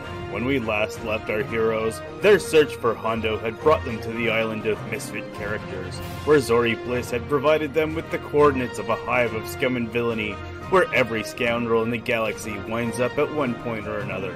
They were told to ask for the head of security, who knew every nerf herder who came through the doors. Dickie, I put the coordinates into the database, and the ship just asked me, "Are you sure you want to go there? Outstanding debt, 4 million credits?" Look, Noob, you gotta remember, this is Hondo's ship, so all these notes are his. It means he's been to this place at least. Is there anything else in the archives about it? It just says if the neon is lit, ask for the blue one. The blue what? Blue milk? Sure, Noob, yeah, I'm sure that's what they're talking about. Regardless, the ship might get recognized, so we should probably just park it outside of town. Plus, it's pretty much a law of sci-fi. You need a journey from your ship to the destination, so just park it outside of town and let's get in. Hey you with the droid. You want to buy some death sticks? What's a death stick? Is that like a gun? I've got plenty of those. Newbie, put those things away. Remember, we need to lay low. Oh, I'm sorry, Mr. Death Stick Man. Sure, I'll take one death stick. No, Noob, you don't want them. They're not guns. They're recreational sticks that, well, make you happy. So, why do you call them death sticks? I think you need to rethink your marketing strategy. Look, man, I'm sorry about my droid. I tell you what, we'll leave you alone if you let us know where I can find the place with the giant neon. Look, man, yeah, just head down the dark alley, turn to the left. You can't miss it. Thanks, man. Wow, this place is actually nice. I was expecting something much seedier. There's something strangely familiar about it. And look, the Twi'lek behind the bar looks like she's about to turn 100. Yeah, the reputation totally doesn't match. Hey, barkeep, can we get some information, please? Get me a cup of coffee. Aren't you supposed to serve us? Well, I'd say it's very possible. Okay, well, could you? Ooh, somebody likes to party. Look, I'm not trying to party. I'm looking for some information. Well, I've been around the block, okay? I mean, I've seen a lot of things, and I've done one or two, and I know a few things. Hey, Betty, could you go clean up in the back room, please? I'll take care of these guys. It would be a welcome relief. You'll have to excuse her. She's adjusting to her new duties. I'm free. I run security here. Well, hey, actually, just the guy we were looking for. I was kind of hoping you could help us find a friend. Yeah, we don't do that anymore. Ever since the owner got rid of the hollow tables, we've been trying to clean up our act. Okay, well, that explains a few things, but that's actually not what I meant. We're looking for someone who goes by the name of Hondo Anaka. Whoa. Don't let the new paint job fool you. This is still the kind of place where snitches wind up in a sarlacc. Do I look like a snitch? Look, we need some information, meatbag. Are you gonna tell us what we need to know? Whoa, noob, put those things away! Dickie, it's really hard for me to sound intimidating since Yarmo messed with my emotional regulators. You're not supposed to sound intimidating right now. We're having a civilized conversation. Look, I'm really sorry about my droid. I'm not saying another word in front of him. Yeah, fair enough. Noob, could you just go help Betty clean up in the back? But... Noob, please, you're not helping at all. Fine. But don't think I'm cleaning anything. Okay, thanks, Noob. Just please go in the back. Look, I'm sorry. Where were we? Look, man. How long have you had your droid? Noob's only been with me for a few days so far. How much do you know about his past? Well, I know the guy he was with before pretty well. He was a really good guy. He would whisper to himself often. But, you know, apart from that, a pretty solid guy. Yeah. Well... That droid used to have a real problem with holotables. Kept mumbling something about the droid meta is coming. He owed the house thousands of credits. We knew the only way we were going to see any money back is if we wiped his memory and sold him to a pawn shop. I'm guessing that's where your friend found him. Well, it's going to be really hard to contact him to ask him, are you sure it's the same droid? Look, again, I'm no snitch. But I find it real peculiar when someone comes in here looking for Hondo with Hondo's old droid. What do you mean, Hondo's old droid? Yeah. The two of them used to come in together. Look, I honestly have no clue where Hondo is today, but I'd bet that droid has something in its memory banks that'll help you out. Huh. Well, thanks for that. That's certainly interesting. Dickie, I'm out of here. Betty is trying to get fresh with me. I know I'm gonna have to kill you. Betty, stop harassing the clientele. Later on that night aboard the mothership. Hey, Yarmo, look, Noob is powered down for the night. I need to know if you can boot him up in, like, safe mode or something where we can access his memory banks. Well, it seems that Noob used to actually be Hondo's droid, and he had his memory erased and sold to the pawn shop. I guess that's where Helly found him. But I'm hoping there's something in his memory banks we can find. Tune in to next month's episode of Dickie and the Noob to find out what is hidden in Noob's memory banks. Thank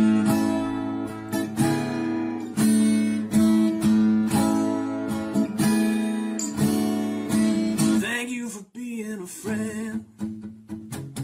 Travel down the road and back again. Your heart is true. You're a pal and a confidant. If you threw a party, invited everyone you knew, you would see the greatest gift would be for me, and the card attached would say, thank you for being a friend.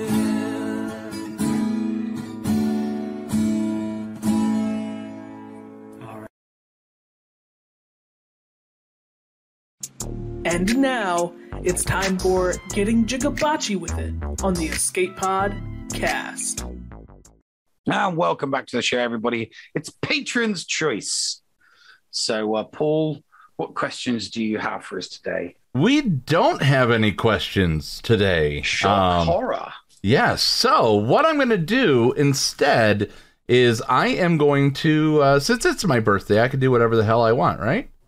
Mm-hmm. Yeah. So, what I'm going to do is free Patreon's choice questions. If you guys have any questions that you'd like the panel to answer, you are more than welcome to put them in the chat and we'll answer them here. But first things first, Bones, you have been wanting to get on the ship outside of a little box above me for the longest time, and you finally made it to the show. This is all I've ever dreamed of, man. I can't thank you two enough. I've been trying to do everything. I've been trying to sneaking on. They kept kicking me off. I could never quite get on there with them, but I put in the hard work, and they let me on. So while we see if people are going to put some questions in chat, Neil, what do you got coming up? You know, we said GA Center is going to maybe be Sunday. Yeah, GA Center is probably going to be Saturday. So we missed Saturday or Sunday? Which one? Sunday. Okay. So it'll be there's no backup of the previous results. It will just be the results of the final week and the standings in the table. So we'll cover that. But apart from that, there's no GAC on at the moment. There's no Conquest on, thank God. And TB is going to be well over before the weekend. So it should be a nice, chill weekend. Fingers crossed, it should be a nice, chill weekend. If I get up early enough tomorrow, I'll do the Jedi Academy. If I get up early enough. Kyle Katarn, maybe. Is that what you're talking about? No, he's Jedi Academy on the Reality Skew Gamers YouTube channel. Oh, okay. Yeah, okay. A bunch of content creators getting together and just shooting the breeze. Yeah, we'll see. It depends what the forecast is going to be for tomorrow. It's going to be a hot day tomorrow, then I, you know, if it's hot, warm. If it's going to be a warm day tomorrow with no rain and no snow, then yeah, I'd be able to have a lie in. But if it's going to snow tonight, or if there's going to be rain, then you know I'm on flood watch in the basement, unfortunately. So yeah, because depending on how wet it is, the basement still gets not flooded, because now I know exactly where the water gets into the basement. You know, I've got like laser eyes focused on that area. I've got a blower, a water sucking machine, and the dehumidifier all pointed at that corner of the basement. So the second leak, I dare you, anything starts to seep in through that corner, the towels go down, the dehumidifier goes on, the blower gets switched up to the max, and the sucker gets stuck into the corner of the basement. So anything that gets in just gets, yeah, it doesn't get the opportunity to flood the basement like ever again. All right, we have some Patreons only questions dropping in right now. Dickie Darkside asks, Galactic Legend General Leia or Boosh Leia? Leia. You already know Boosh. Yeah, we're not getting a Leia. But no. If you had to, we are not getting another Leia until 2023. It's as simple as that. Why? We're not going to get another Leia until 2023, and it'll be because of the anniversary of Return of the Jedi. Then we'll get another Leia. Boosh Leia then. Okay, that makes sense. But you didn't answer the question. Ask the question again, and I might give an answer then. Which Galactic Legend would you rather have, General Leia or Boosh Leia? I'll go for Boosh Leia, and the only reason why I'm going for Boosh Leia is because you can't have the it would only work. A General Leia would only work if she could have a full geriatric squad. And unfortunately, there's no geriatric Lando, and geriatric Luke is a GL, so it wouldn't work. All right. For me, I'm going to say I'm going to go with General Leia because I think she would be the first non-combatant GL. With her Superman pose. No, Mary Poppins pose. Oh, Mary Poppins, that's right. Yes. I thought an umbrella and a canvas bag. Perfect. All right. So now it's versus questions here. Cobb Vanth versus RoboCop, or RoboCob versus RoboCop. RoboCop. No, there's no contest. Yeah, I like Cobb Vanth, but you can't compete with RoboCop. Yeah, Cobb Vanth would just try to talk his way out. And RoboCop he would get shot. RoboCop just like he did. Would give him 3 seconds to comply, and then just. Yeah. All right. That's it. The Boba Mods versus the Power Rangers. Oh God. The Power Rangers. Power Rangers. I can't stand the mods. So no matter what you put on the other side, I'd pick. I love the Power Rangers though. I grew up on them. Okay, let's test this. The mods versus a bucket of kittens. Bucket of kittens. The mods. I'm just kidding. Oh, of course the kittens, yeah. All right. I don't know. I guess that's who I'd want to win. I don't know if they would win. With the one guy's eye patch, the whip around, you can't get any better with that move, so anyways. So, okay, fine. The mods versus your high school bully. I was the bully, so. I'm just kidding. I don't endorse that or anything. I'm just kidding. I wasn't the bully. All right. Rancor Boba versus Godzilla. Godzilla. What was the first thing he said? Rancor Boba versus Godzilla. Rancor Boba. Yeah, because Godzilla shoots things out of his mouth. So yeah, And he's 1,000 times bigger than the Rancor, would literally just crush him under his... Rancor would go raw, Godzilla would go squash. Okay, how about this? Old school suit Godzilla or CG Godzilla? Because... Suit Godzilla. Suit. Suit Godzilla. Yep. All right. Rancor Nurse Danny Trejo versus Nurse Joker. Which one's... Nurse Joker. Which one would win in a fight? Yep. Yeah, Joker. Trejo would be too slow, probably. No, come on. Joker's got like a bunch of completely and utterly insane minions behind him. Yeah, and even if you like cut off his arm, he'd still probably keep going. Yeah, but Danny Trejo has a gigantic machete. I guess, and he's got the Rancor. The Rancor would eat Nurse Joker.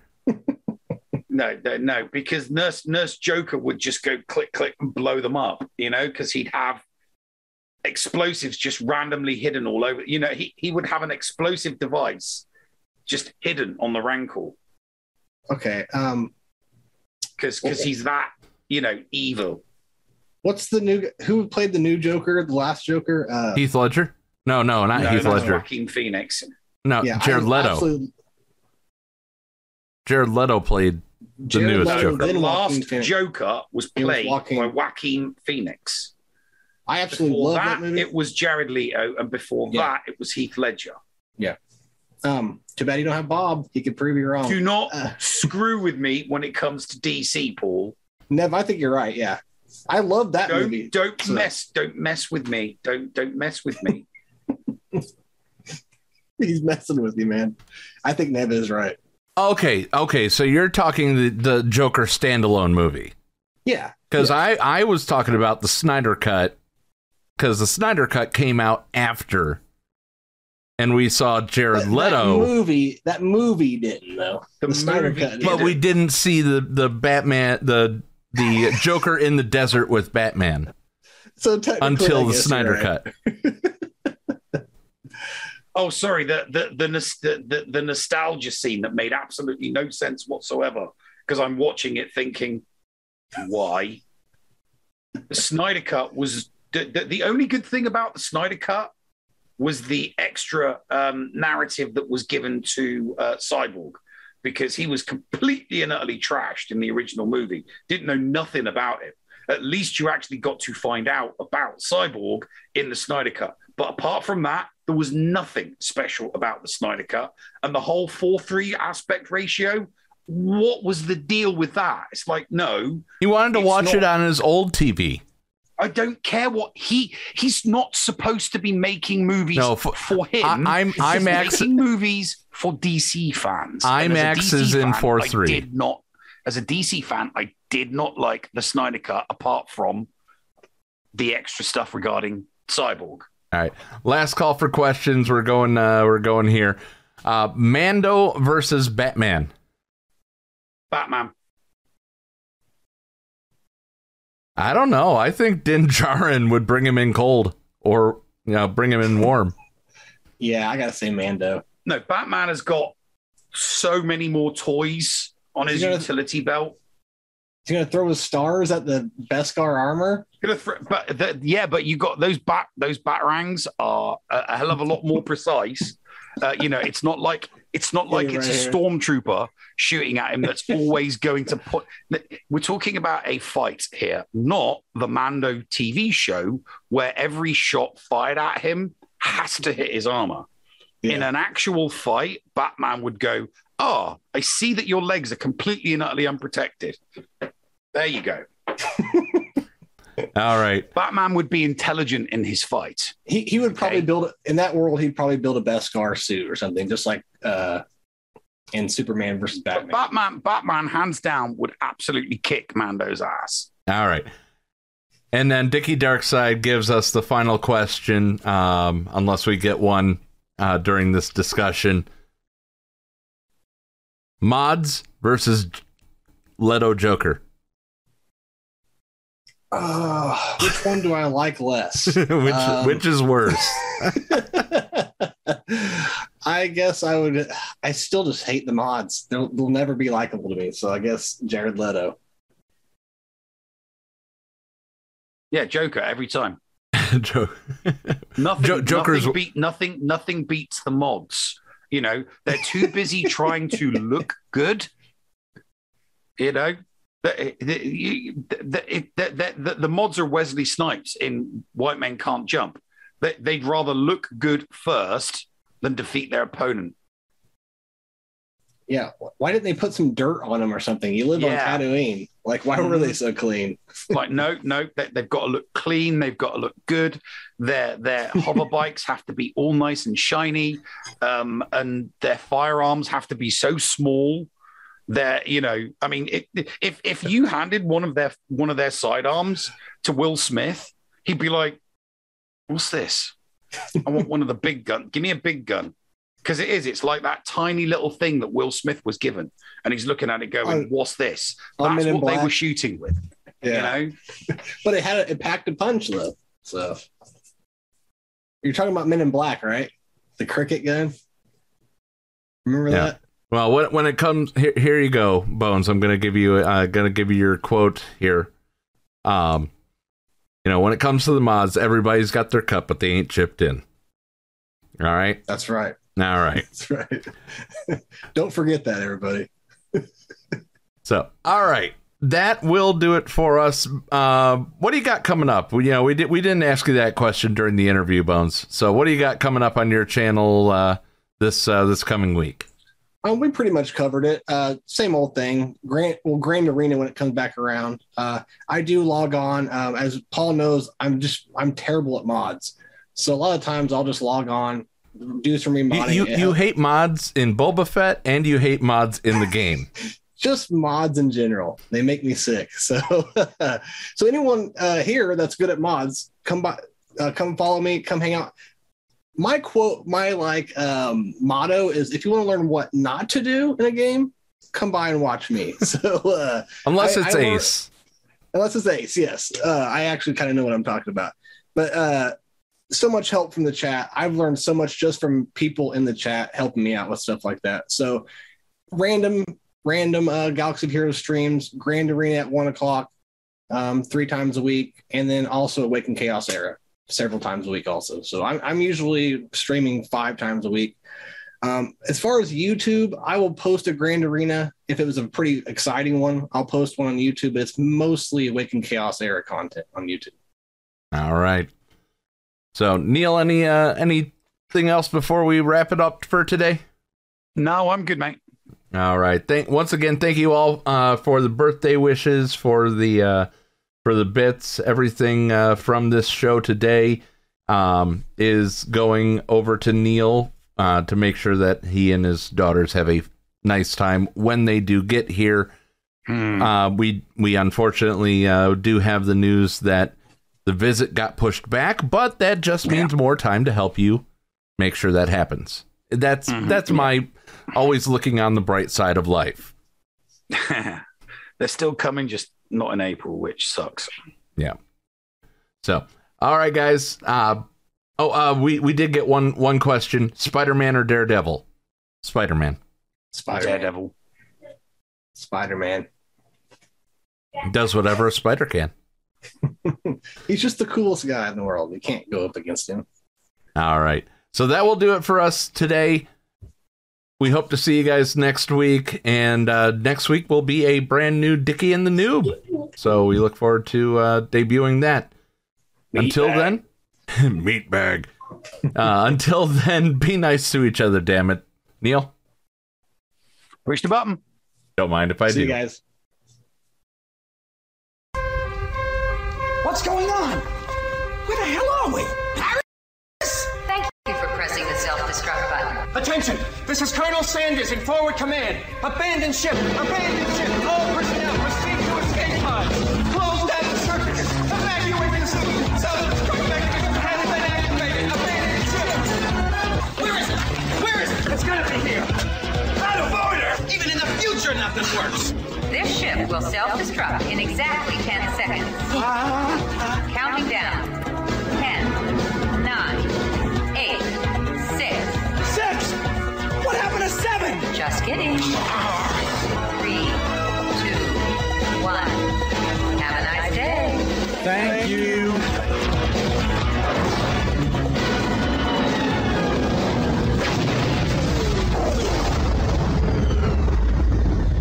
Hello, friends. This is Thaddeus from Going Nerdy. The Escape Pod Cast was filmed in front of a live studio audience full of tweaked out murder bears. Sit, boo-boo, sit.